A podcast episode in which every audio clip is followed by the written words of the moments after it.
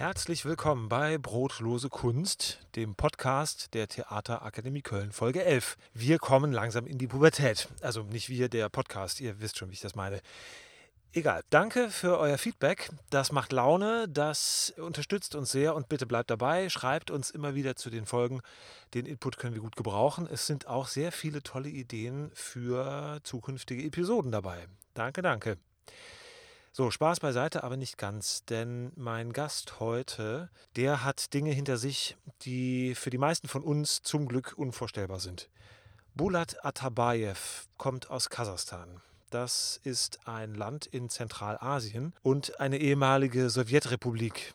Das Land wird seit der Eröffnung des Ostblocks vor 30 Jahren von Nursultan Nazarbayev regiert. Bei Wahlen gibt es keine nennenswerte Opposition. Die Verhältnisse sind zementiert autoritär. Wie kann man in so einer Kultur Kunst machen? Wie kann sich überhaupt Kultur entwickeln ohne Freiheit?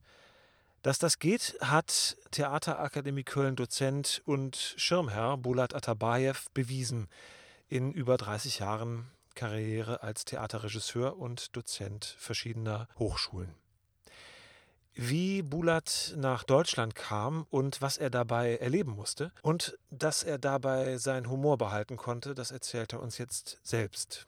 Also Ohren auf für Bulat Atabayev.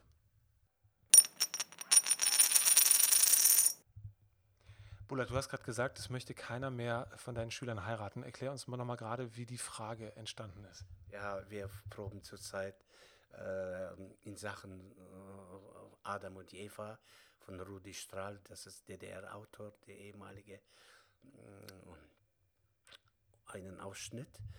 Und äh, die Rede ist über Heirat. Also die Zuschauer entscheiden, ob Eva und Adam heiraten dürfen oder nicht. Also man hat Bedenken. Also und äh, das ist wie ein Gerichtsprozess. Also Richter, äh, Anwältin, Gegenanwältin und diese Adam und Eva und die recherchieren, ob die wirklich also Gründe haben zu heiraten. Und äh, die, diese Gegenanwältin, diese Staatsanwältin fragt also, warum wollt ihr heiraten? Also der Grund. Und also Rechtsanwältin sagt, man, wenn man sagt, warum man liebt, dann ist es keine Liebe. Also das ist so eine Krankheit. Also das ist Liebe. Das in allen Weltliterat äh, in der ganzen Weltliteratur fragt man nicht nach dem Grund. Liebt man einfach so. Aber letzten Endes, also ich, ich habe mit, also, mit einzelnen Schülern einzeln gefragt, wann wohl willst du heiraten? Also, und es stellt sich heraus, dass keiner will heiraten. Und ich sage dann, wozu probe ich denn das alles? Wieso? Warum? Und das, die Frage war so unerwartet für alle. Ja, äh, anfangs habt ihr gesagt, interessantes Thema. Und plötzlich, wenn ich nicht heiraten will im Leben, in der Wirklichkeit, dann ist das für mich uninteressant. Warum befasse ich mich mit der Thema, was mich nicht interessiert? Also Kunst ist für mich meine äh, ästhetische, mein ästhetisches Verhalten zur Wirklichkeit. In der Wirklichkeit wollt ihr nicht heiraten. Und das, das fand ich sehr interessant, also diese Diskussion. Und hier, der also sagt, ja, ohne Heirat kann man leben. Ja, Kinder, ja, das, wir werden adaptieren. Keine eigenen Kinder? Nee, ich will kein Kind. Und wo ist der Grund dann? Eine sagt also, ich hatte ich, so ein Modell, also Familienmodell, hatte ich nicht. Ich bin so aufgewachsen, ohne Vater, nur Mutter. Und der eine sagt, ich bin, äh, ja, ich habe auch Familie, Vater, Mutter, Brüder, aber ich will nicht heiraten. Also ist komisch, das fand ich komisch. Deswegen, also äh, äh das ist auch äh, in Deutschland, jetzt habe ich als Ausländer, ich komme selbst doch aus Kasachstan, und dann Familie, Ehe als Zwangsinstitution wird also behandelt hier in Deutschland. Vielleicht ist Zwangsinstitution ein bisschen, bisschen stark, aber es ist schon ein relativ klassisches deutsches traditionelles Modell. Was mich gerade aber noch interessiert an dem, was du gesagt hast, Ähm, ich kann mich doch auch für, sagen wir mal, Don Carlos ja. sehr interessieren, auch wenn ich kein Prinz am spanischen Hofe bin. Also kann ich dich auch, auch ein Stück über Hochzeit interessant finden, wenn ich selber nicht als Schauspieler jetzt nicht, nicht heiraten möchte. Muss ich, muss ich so eine persönliche Beziehung haben zu dem, was meine Figuren machen? Also hm, ich bin, äh, ich sage meinen Schülern, jeder Schauspieler ist Advokat, also Verteidiger seiner Rolle. Äh, um das wirklich wahrheitsgetreu zu gestalten, muss ich glauben daran, daran was, was mein, meine Person macht. Und plötzlich stellt sich heraus, alle spielen einfach, die sind Spieler, Spinner. Ich habe gesagt, das, das, geht nicht. Also wir müssen jetzt also neu besprechen das alles. Also ihr wollt einfach bloß äh, verstellen und äh, keiner will, also so, in der Rolle, Adam will heiraten, Eva will heiraten, aber in der Wirklichkeit keiner will heiraten. Dann also muss ich, wir müssen jetzt daran arbeiten. Also gut, äh, das ist ja Schauspiel ist Schauspiel, Leben ist Leben. Also äh, dann äh, müssen wir äh, hart arbeiten, also damit der Zuschauer nicht merkt, dass wir das also gut, also Illusion, wir betrügen manchmal, aber nicht so krass ins Gesicht. Aber gut, also was, es war so interessant. Und ich habe auch äh, Sima oder Michael, also jemand hat gesprochen, ja, Robert macht also Podcast, Podcast also darüber, also wenn wir alle zu fünft sitzen und diskutieren und spielen, wir also in der Wirklichkeit haben wir die andere Einstellung, aber eben äh, laut dem Stück wollen wir heiraten. Und das ist auch also diese doppelmoralige Seite unseres Lebens, meint, meinte man. Das war der, also interessant, also fand ich diese Diskussion. Ich komme dann demnächst mal zu euch zur Probe mit dem Mikrofon und ja. werde mal mit den anderen sprechen. Ja. Genau. Jetzt habe ich das große Glück, dass ich dich hier alleine äh, in meinem Büro sitzen haben darf. Lieber Bulat, äh, ich habe ja vorhin schon ähm, erzählt, äh, dass du ähm, auf sehr verschlungenen Pfaden zu uns gekommen bist. Die viele Menschen, die das jetzt hören, die wissen vielleicht nicht so genau, wer du bist und wie, das, wie du hierher gekommen bist. Ähm, magst du uns noch mal kurz erzählen, diese unfassbare Geschichte, warum du, warum du hier bist? Ja, mh, mm, äh, ich wurde des Landes verwiesen aus Kasachstan wegen meiner politischen Tätigkeit. Ich bin kein Politiker. Ich wollte Künstler sein, Künstler werden, Regisseur werden. Und, äh, aber was alles passiert in meinem Land, also was die Menschenrechte anbelangt oder, oder demokratische Werte oder Freiheit des Wortes. Und ich habe, ich, ich, kann vergleichen. Ich bin sehr, ich war damals auch sehr oft in Deutschland. Deutschland, also ich habe enge Verbindung zu Deutschland. Und in meinem Land habe ich gemerkt, dass äh, meine Enkelkinder in einem unzivilisierten Land aufwachsen. Und ich habe dann also gesagt, jetzt Atabaev, also musst du aufstehen und dann die Wahrheit sagen. Man muss dazu sagen, du hast, du hast gesagt, du wolltest Regisseur sein, du warst äh, der Theaterregisseur ja. in Kasachstan, ein äh, Prominenz, ein Mensch, der ein Theater leitet dort, ein großes war sehr angesehen, auch bei diesem äh, Staatsapparat ja. unter Nursultan Nazarbayev, ja. der ähm, das Land damals regierte, heute glaube ich immer noch, aber nicht mehr an vorderster Front, er hat sich zurückgezogen und äh, es gibt jetzt eine andere Person, die das äh, Land nach außen hin repräsentiert. Ja? Und du hattest viele Beziehungen nach Deutschland, du hast mit Roberto Ciuli am Theater ja, an der Ruhr gearbeitet, mit Volker Schlöndorff, genau. Und dann in der Situation 2012, äh, was ist passiert? Ich war äh, im Gefängnis. Also ich, man hat mich verurteilt, äh, weil ich äh, den Streik der Ölarbeiter im Westkasachstan unterstützt habe. Also äh, Zivilgesellschaft ist unser Minus, ein großes Minus. Unser, also in Kasachstan, wir sind alle ehemalige Sowjetbürger und wir hatten immer Angst. Also äh, vor der kommunistischen Partei und diese Angst, also äh, sitzt bis heute noch tief. Also und diesen Streik, dieser Streik war für mich Signal, also der Bildung der Zivilgesellschaft. Und äh, ich bin hingeflogen nach Westkasachstan, 3000 Kilometer aus Almaty. Und dann war ich auch auf dem Maidan, auf dem Stadtplatz, also dort fast eine Woche lang, zusammen mit den Streikenden. Äh, dieser Streik dauerte sieben Monate lang. Und dann am siebten Monat, also am 6, 16. Dezember, wurden die erschossen.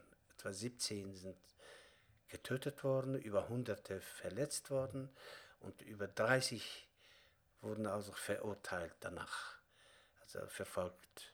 Und unter denen bin ich, war ich auch im Gefängnis und dank, der, dank meiner Kollegen in Berlin, in Moskau und in London wurde ich entlassen. Also äh, äh Roberto Ciuli, Volker Schlöndorf, äh, Volker Schmidt, äh, also die kenne ich persönlich, meine Kollegen, Regisseur. Also die haben vor der kasachischen Botschaft in Berlin also Aktionen durchgeführt für die Freilassung, für meine Freilassung. Die haben so eine Szene aufgebaut und die Freiheit wurde verprügelt, erschossen und auf solche Weise, auch in London und in Moskau, auf solche Weise wurde ich nachts 22.30 Uhr nachts aus dem Gefängnis also einfach rausgeschmissen, also in einer fremden Stadt. Oh, ich hatte kein Geld, kein Dokument, kein Pass, keinen Pass. Und ich wurde mit Jeep zum Flugzeug gebracht und ohne Kontrolle, ohne Unterlagen. Also Business Class und dann nach Almaty geflogen, vier Stunden lang. Auf solche Weise wurde ich dann also später des Landes verwiesen. Und hast die, die große ähm, Ehrung durch die Goethe-Gesellschaft, ja. ja. die Deut deutsche Zivilgesellschaft, die dich dann gerettet hat, ist das, klingt, ist das zu kitschig oder kann man das so sagen, dass ja. sie dich gerettet haben? 2012 mit der Verleihung der Goethe-Medaille in Weimar? Das war Absicht. Also äh, äh, ich war also diese Untersuchung. Ermittler haben mit mir also fast, fast äh, sechs Monate lang gearbeitet.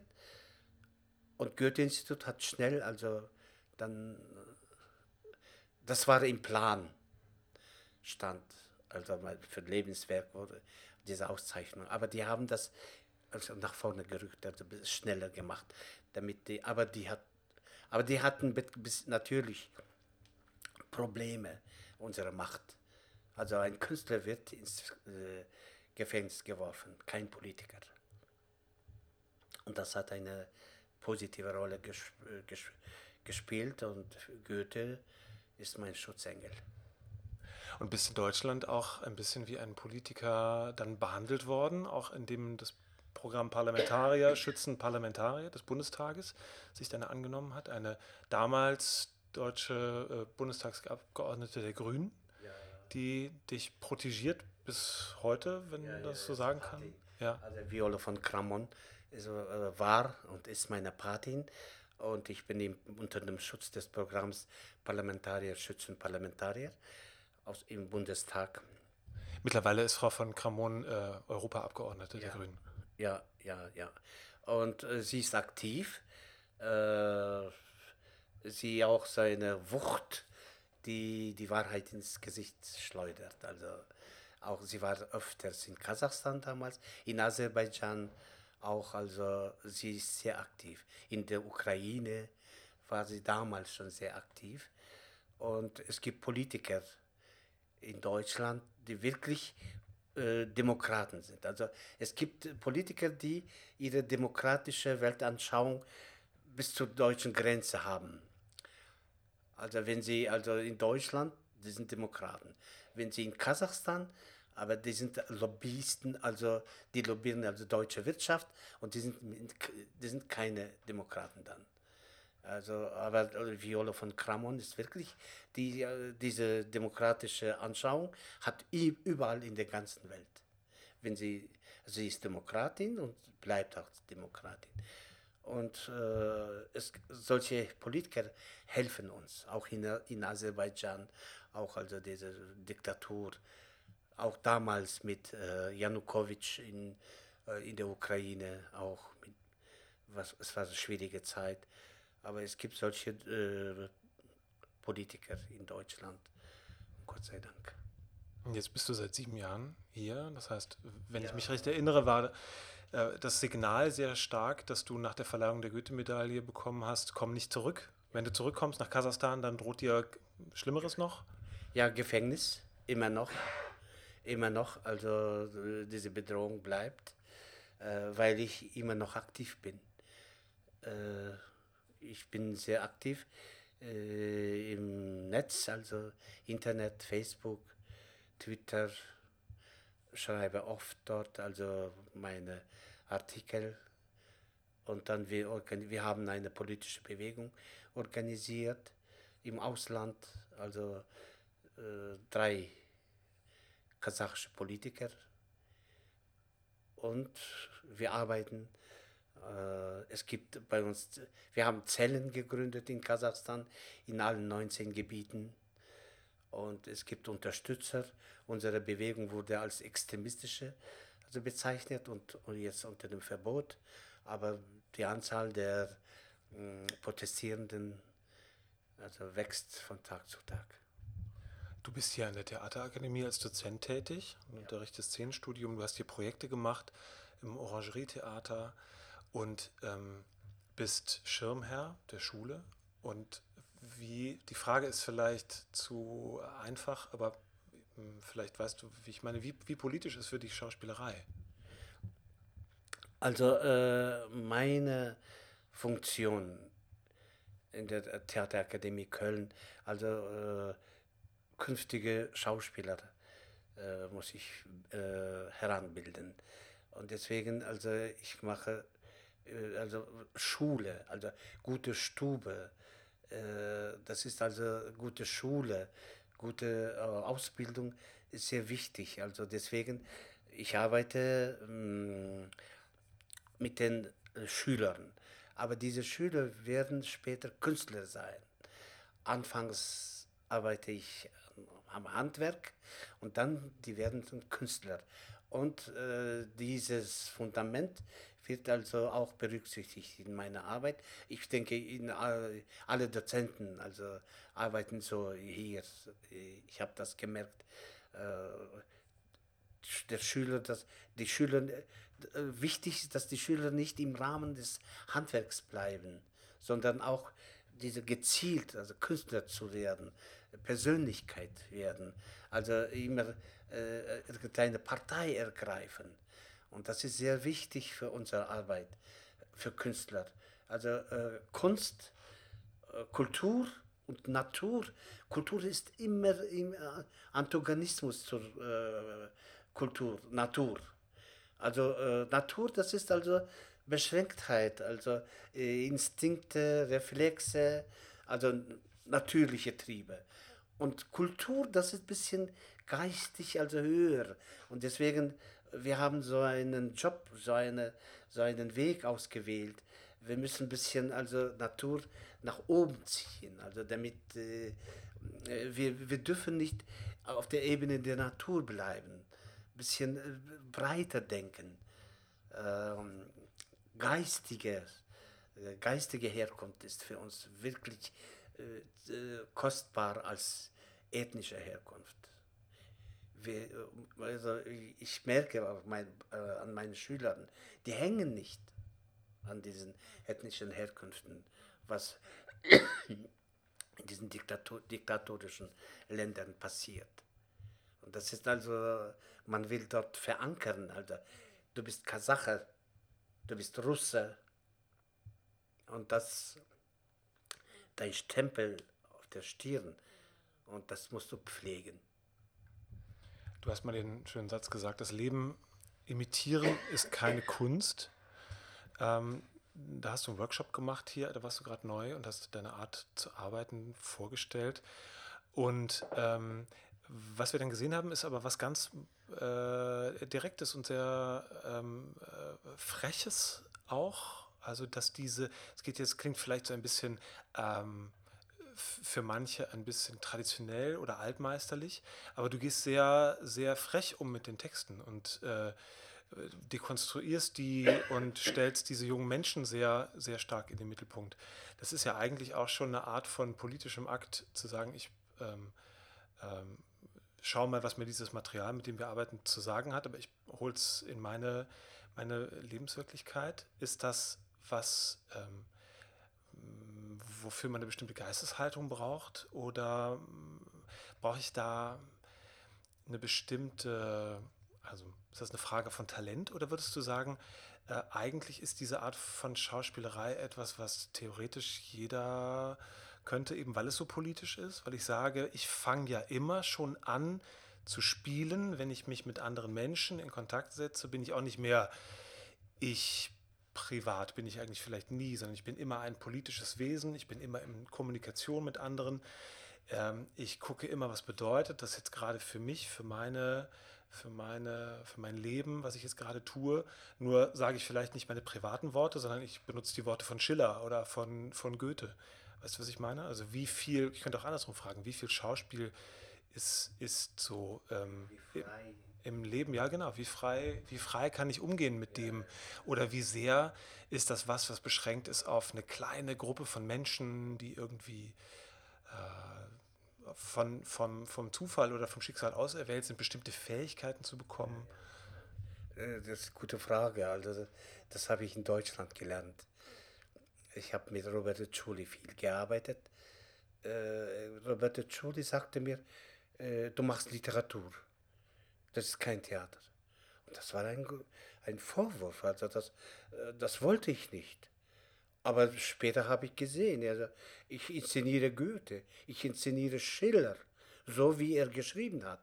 Und, das, und ich habe seine Arbeiten gesehen, dann mit Volker Schlondorf gesprochen und der meint, äh, er macht nur das, was, also Hermann Hesse hat er äh, verfilmt.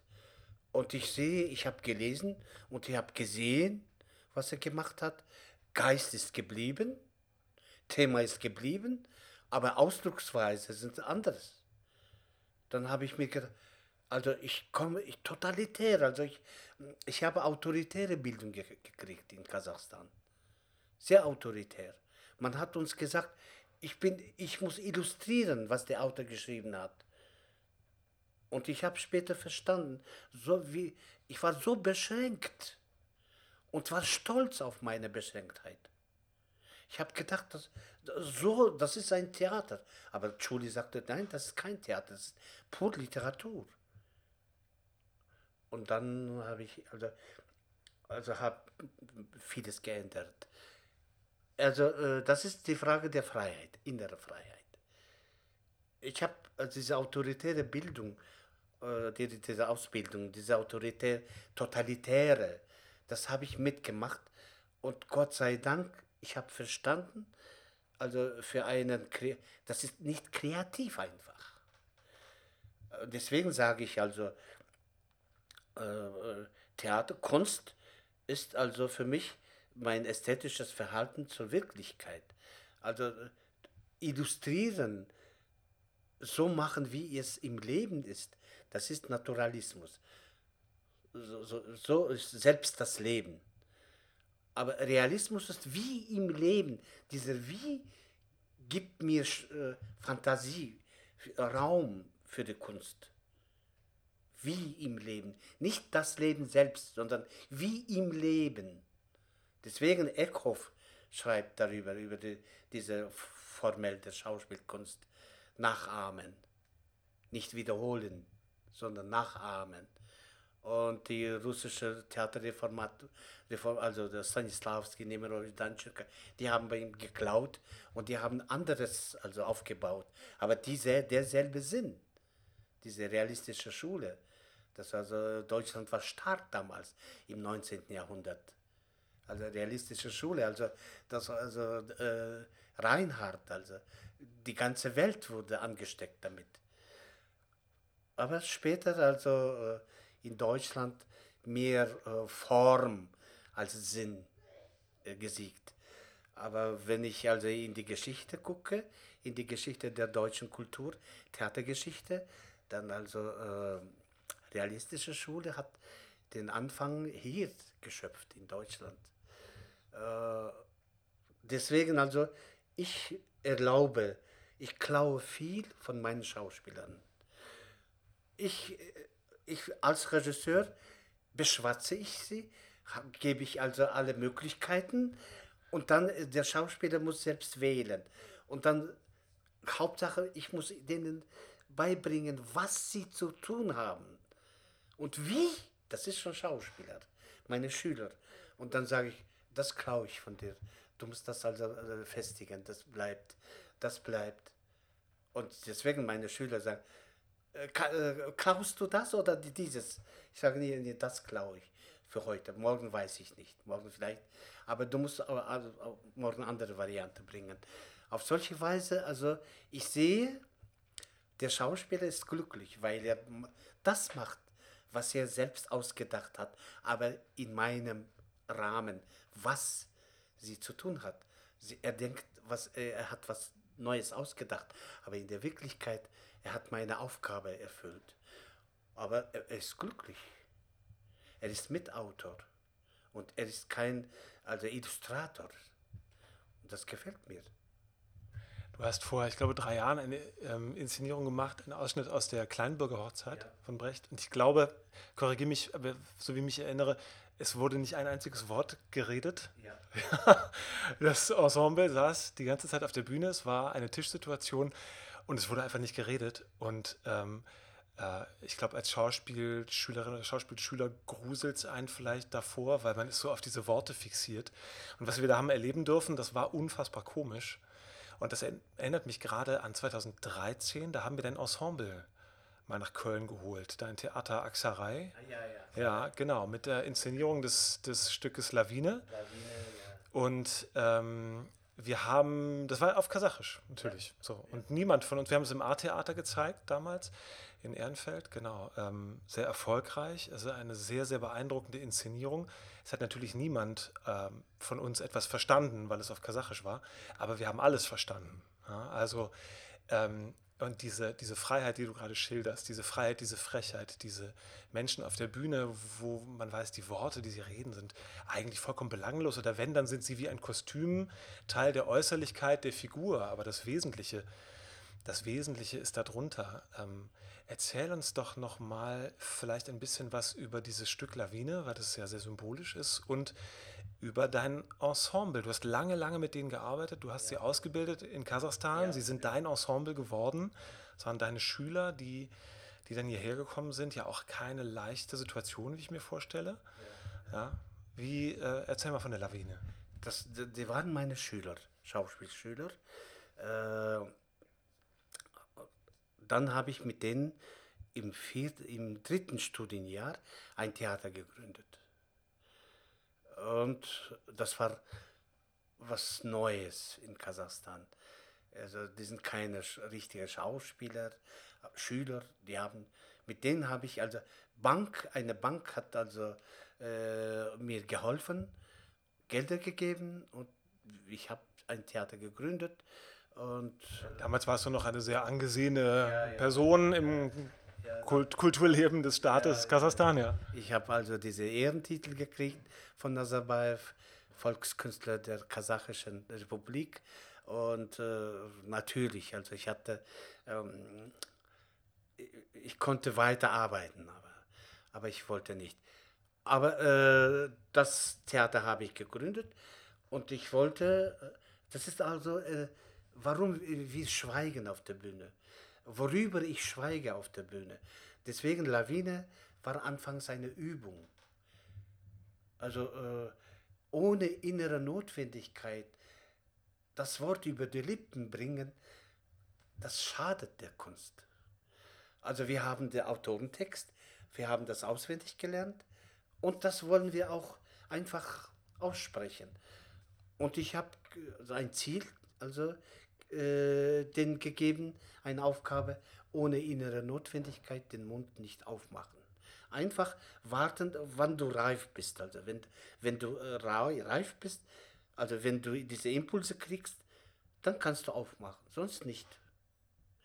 Und die Schauspieler, die Schüler müssen also suchten, suchen jetzt also diese Chance, also äh, in, in den Augen ablesen, die Information in den Fingern, äh, also die suchen nach Information, also er muss agieren jetzt, um das Wort zu sagen.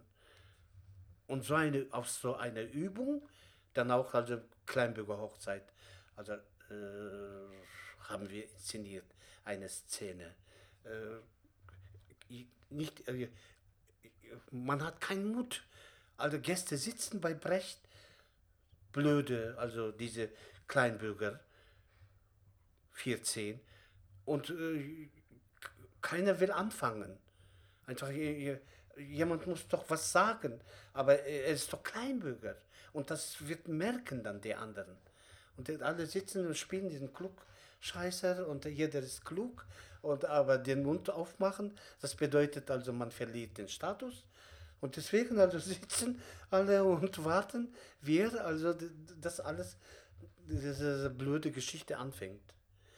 Auf solche Weise auch Lawine. Also deswegen also diese Übung, also worüber ich schweige, worüber ich schreie, schweigend, worüber ich singe, worüber ich sitze, worüber ich gucke, angucke. Und aus diesen Übungen kommt dann plötzlich also was, was Interessantes heraus. Das ist für mich Element der Schauspielkunst. Also äh, deswegen, also äh, ich habe auch in Deutschland gelernt das alles. Äh, denkt nicht, dass also Theaterschule in Kasachstan ist nicht gut. ist nicht gut. Was wir also, weil Literatur, wir reden viel, zu viel auf der Bühne. Wir belehren, moralisieren, werten. Und dann also diese Stimme. Also das, wir sind gut äh, geschulte Schauspieler und wir haben so eine gute Stimme. Wir haben gute Sprecherzieher gehabt und es wird jeder Laut wird so richtig artikuliert und intonatorisch auch gut ausgesprochen. Also okay, aber wo ist das Leben? Deswegen also ich bin dankbar meinem Schicksal, dass ich bei meinen Kollegen in Deutschland vieles abgeguckt habe und auch vom äh, Eckhoff, von Reinhard, von Brecht, sogar von Goethe. Äh, das ist lächerlich, was er schreibt, also welche Anforderungen er an die Schauspieler äh, sagt. Das ist auch lächerlich als es heute. Aber andererseits, das ist auch Geschichte meine. Und dann sage ich das, behaupte ich das Gegenteil, was Goethe meint. Aber, aber Eckhoff, Konrad Eckhoff, das ist also für mich eine Person, der meinen Beruf ausgedacht hat und in die Liste der menschlichen Tätigkeit eingetragen hat. Und jetzt bin ich Theaterregisseur und ich bin glücklich. Das ist der erste Mann in der ganzen Welt, dass er also diesen Beruf ausgedacht hat. Er war ein Zeitgenosse von Goethe, Goethe tatsächlich. Goethe, ja. ja. Also äh, in Weimar, diese Anna Malia, diese kleine 1,60 Meter Zentimeter groß, große Frau, Witwe, sowas in Bewegung gesetzt, also in Deutschland. Literatur, Kunst, Philosophie, also sie ist eine gewöhnliche Hausfrau, verwitwet, mit zwei Söhnen geblieben und alle, alle Künstler, alle Schriftsteller, Denker nach Weimar geholt, finanziert. Das ist Wahnsinn. Das ist Wahnsinn. Also das so eine Wucht. Also ich bin gern dort in Weimar. Anna-Amalie Bibliothek, Anna-Amalie Schloss. Ich bin sehr dankbar. Du planst ja eine ähm, Inszenierung. Können ja zumindest schon mal sagen, ähm, dass wir, dass wir ähm, überlegen, im 2020 eine Inszenierung von dir zu machen, die du schon mal in Köln gezeigt hast, ein Stück, was du selber geschrieben hast. Ja, ja. Ja, Lady, eine Lady Milford-Bearbeitung. Lady Milford aus Almaty, genau. Ähm, und ich kenne das Stück ja und wir haben es schon mal hier gesehen als Teil äh, des Abschlusses von einer Klasse. Ähm, magst du uns noch mal kurz erklären, was ist, also du hast es geschrieben nach, mit Motiven aus, äh, von, von Schiller ge Ja. geklaut. Ja. Genau. Ähm, worum geht es in dem Stück? Äh, eine russlanddeutsche Schauspielerin, meine Lieblingsschauspielerin. Das ist eine wahre Geschichte. Wunderbare Schauspielerin, also als Schauspielerin, kommt nach Deutschland und findet keinen Job. Sie war also wirklich eine gute Schauspielerin in Kasachstan und äh, kommt nach Deutschland, bleibt ohne Arbeit, weil sie ihr, weil ihr Deutsch dialektal, also sie hatte diesen dialektalen Anklang. Und die deutsche Theater wollten nicht das haben. Und deswegen, äh, sie war am Ende, also sie wollte nicht als Putzfrau arbeiten, sie wollte, sie hatte Sehnsucht. Und ich habe für sie geschrieben, das Stück. Äh, Lady Milford, sie hat Lady Milford gespielt in Schillers Kabale und Liebe. Lady Milford, also das, das ist die Rolle, Traumrolle der vielen Schauspielerinnen. Also das ist die einzige lebendige Figur. Also Schiller ist Idealist, Idealismus, also Luise, Ferdinand, andere, aber Lady Milford, das ist wirklich lebendige. Sie hatte alles, also sehr, sehr klug. Äh, also diese Nutte, also schlechte Seiten, gute Seiten, also normal, also lebendiger Mensch. Und das, deswegen alle Schauspielerinnen, große, die haben geträumt, Lady Milford zu spielen. Und Maria Albert hat das gespielt. Oh, das ist also, das war wirklich ihre große Rolle. Und ich habe, äh, sie ist Ausländerin, aus England kommt nach Deutschland. Und in Deutschland, in Hamburg, ist sie auch Ausländerin. Also sie wurde ausgenutzt vom Herzog. Äh, sie ist nicht zu Hause. Lady Milford auch. Und Maria Albert auch. Sie hatte alles in Kasachstan. Ehrentitel. Die beste Schauspielerin des Theaters. Und plötzlich kommt nach Deutschland und sie ist nicht angesehen. Aber für den Schauspieler ist es sehr wichtig. Und das habe ich geschrieben, das habe ich inszeniert. Und jetzt der Sohn von Maria Albert und Peter Warkentin, Edwin Warkentin, er leitet, äh, er ist Kulturreferent in Detmold, also im, im Museum der, äh, für die Geschichte der russlanddeutschen Kultur. Und er, er, hat Interesse jetzt für dieses Stück wieder, also äh, integriert oder isoliert über Russlanddeutsche, das Stück. Also die Schauspielerin nachts probt Lady Milford im Traum, im Bett liegend. Es kommen dann ihre Images. Sie ist Ego, Ego ist ich für mich selbst. Images, Image ist ich für die, für die anderen, für die Fremde. Und wenn wir je mehr Images haben, desto schlimmer ist das Leben. Wir verwechseln. Also äh, Dualismus. Also Spaltung kommt. Und dann also man psychisch krank werden wird. Und diese Unzufriedenheit mit mir selbst, diese, es gibt doch auch berufliche Identität, sexuelle Identität, äh, gesellschaftliche Identität, nationale Identität. Und diese Identitäten sind also auseinander, alles. Darüber ist, die, ist das Stück. Und äh, jetzt mit Edwin habe ich gesprochen Und er sucht auch Kontakt zur Theaterakademie Köln. Und wir wollen jetzt daran arbeiten, aber ich will, äh, wir wollen das so machen, damit die Schüler, die dort mitwirken, also länger bleiben in diesem Projekt. Nicht so Abschlussklasse gespielt und vergessen gegangen. Damit diese, diese jungen Schauspieler bereisen, also Hamburg, Bremen, München, Baden-Württemberg, also Stuttgart, also wo Landsmannschaft der Russlanddeutsche arbeitet. Dein Projekt damals 2014 war es, war in München, ne, im Metatheater ja. auf Gastspielreise, genau, ja. ja. ja. und das ist diese Art von, von Auseinandersetzung mit einem ganz, also das Schicksal der, der Russlanddeutschen ist natürlich was, das, das gibt es schon ganz, ganz lange und da wird wahnsinnig viel darüber geschrieben und es gibt, ähm, glaube ich, im heutigen Bewusstsein würde ich jetzt einfach mal so unterstellen, im heutigen Bewusstsein vieler junger Menschen ist es nicht so ein Thema, wenn sie nicht selber familiär davon betroffen sind.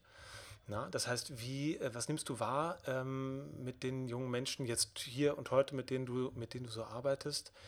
Ähm, ist diese Beziehung, die ja jetzt politisch in den, gerade in den letzten Jahren nochmal richtig brisant geworden ist zwischen Deutschland und Russland, Deutschland und Kasachstan. Du hast vorhin schon gesagt, Kasachstan ist ein Land, das auch von Deutschland aus als, ähm, als ganz autoritär ähm, ähm, benannt wird auf der einen Seite. Auf der anderen Seite gibt es zwischen der Bundesrepublik und Kasachstan gibt es Wirtschaftsabkommen. Also das ist diese, diese Doppelzüngigkeit, die du vorhin meintest, ne? die Beziehung von Russland und der Europäischen Union ähm, sind schwierig, sehr, sehr schwierig. Ähm, wie, was für eine Verbindung ziehst du jetzt äh, aus der heutigen Zeit mit der Zeit, die dazu geführt hat, dass diese Russlanddeutschen hier nach Deutschland gekommen sind, teilweise in Communities, wo ähm, man nicht so genau weiß, wie, wie integriert sind sie, wie wohl fühlen sie sich hier. Du hast äh, mal gesagt, die sind Menschen, die sind in in Deutschland sind es die Russen und in Russland sind es die Faschisten. Also so eine furchtbare Situation zwischen den Stühlen. Na, wie bewertest du denn die, die aktuelle Situation? Russland, Kasachstan, Deutschland? Wie, in welche Richtung geht das? Und wie meinst du, kann man dieses Thema bewusst machen oder was nimmst du wahr für ein Bewusstsein bei den jungen Menschen? Ja, ich habe mit den Jugend, jungen Jugendlichen gesprochen, also in Deutschland. Ich sage Bio-Deutsche. Also äh, das ist nicht wichtig. Also Deutsch sein oder nicht sein, also für diese heutige Gesellschaft ist nicht so wichtig. Aber wer entscheidet, also wie fern ich fremd bin oder wie nah ich fremd bin, wer entscheidet das? Also darin sehe ich die Aktualität. Also die Lady Milford ist Fremde in Deutschland. In Kasachstan war sie auch eine Fremde. Lady Milford selbst aus Schiller.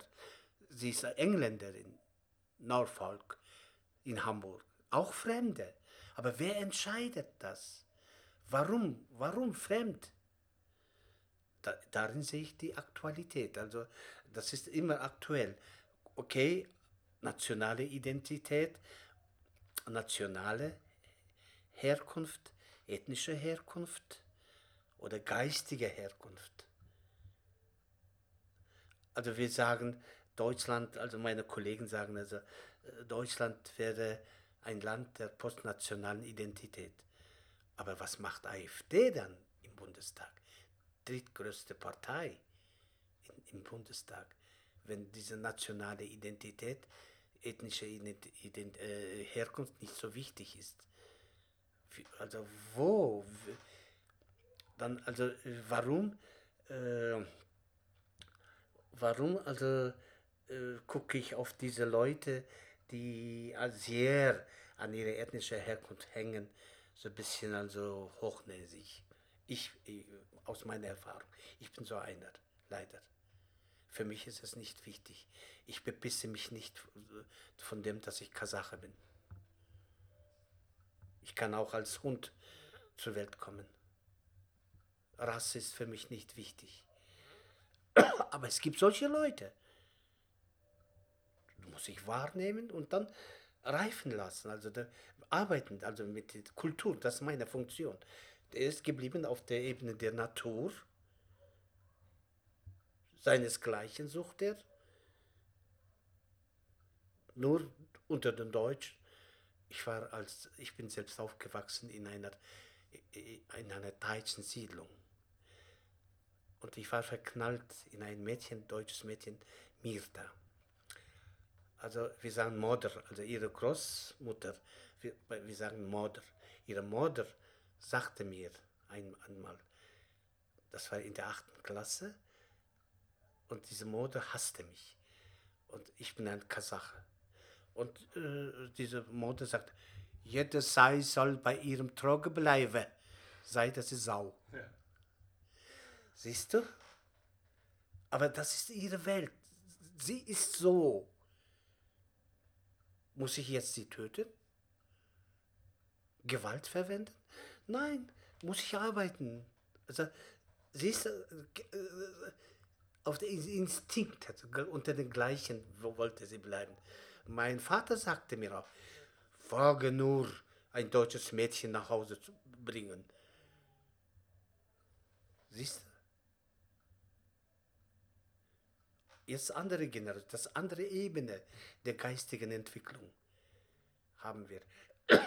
Deswegen, die müssen wir auch reifen lassen, aber wir müssen arbeiten. Kultur. Deswegen sage ich, Lady Milford aus Almaty ist aktuell für mich. Fremd sein oder nicht sein. Dann sind wir sehr gespannt auf die Arbeit. Wir werden sicherlich nächstes Jahr hier nochmal sitzen, Anfang des Jahres, und berichten, wie die Planung voranschreitet. Und ähm, ich komme dann demnächst mal in euer Szenenstudium, damit wir gemeinsam schweigen können, was für den Podcast bestimmt eine interessante Herausforderung wird. Und dann fragen wir die Leute mal, worüber wir da wohl geschwiegen haben. Bulat Tabayev, vielen Dank, dass du bei mir warst. Dankeschön. Danke dir. Danke dir. Tschüss. Tschüss.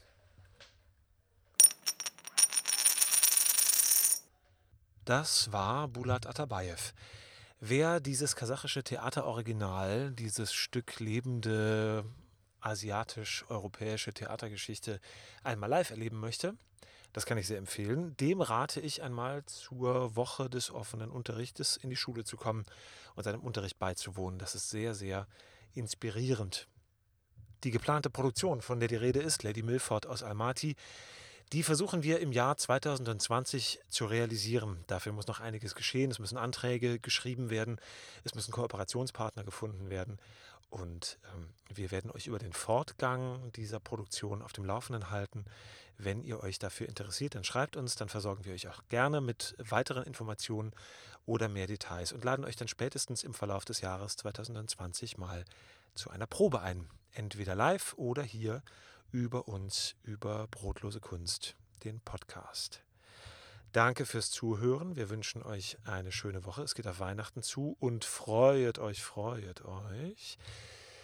Noch zwei Wochen, dann erwartet euch das Weihnachtsspecial und danach direkt das Silvesterspecial. Beides, wie schon angekündigt, mit der lieben Kollegin Ragnar Kirk.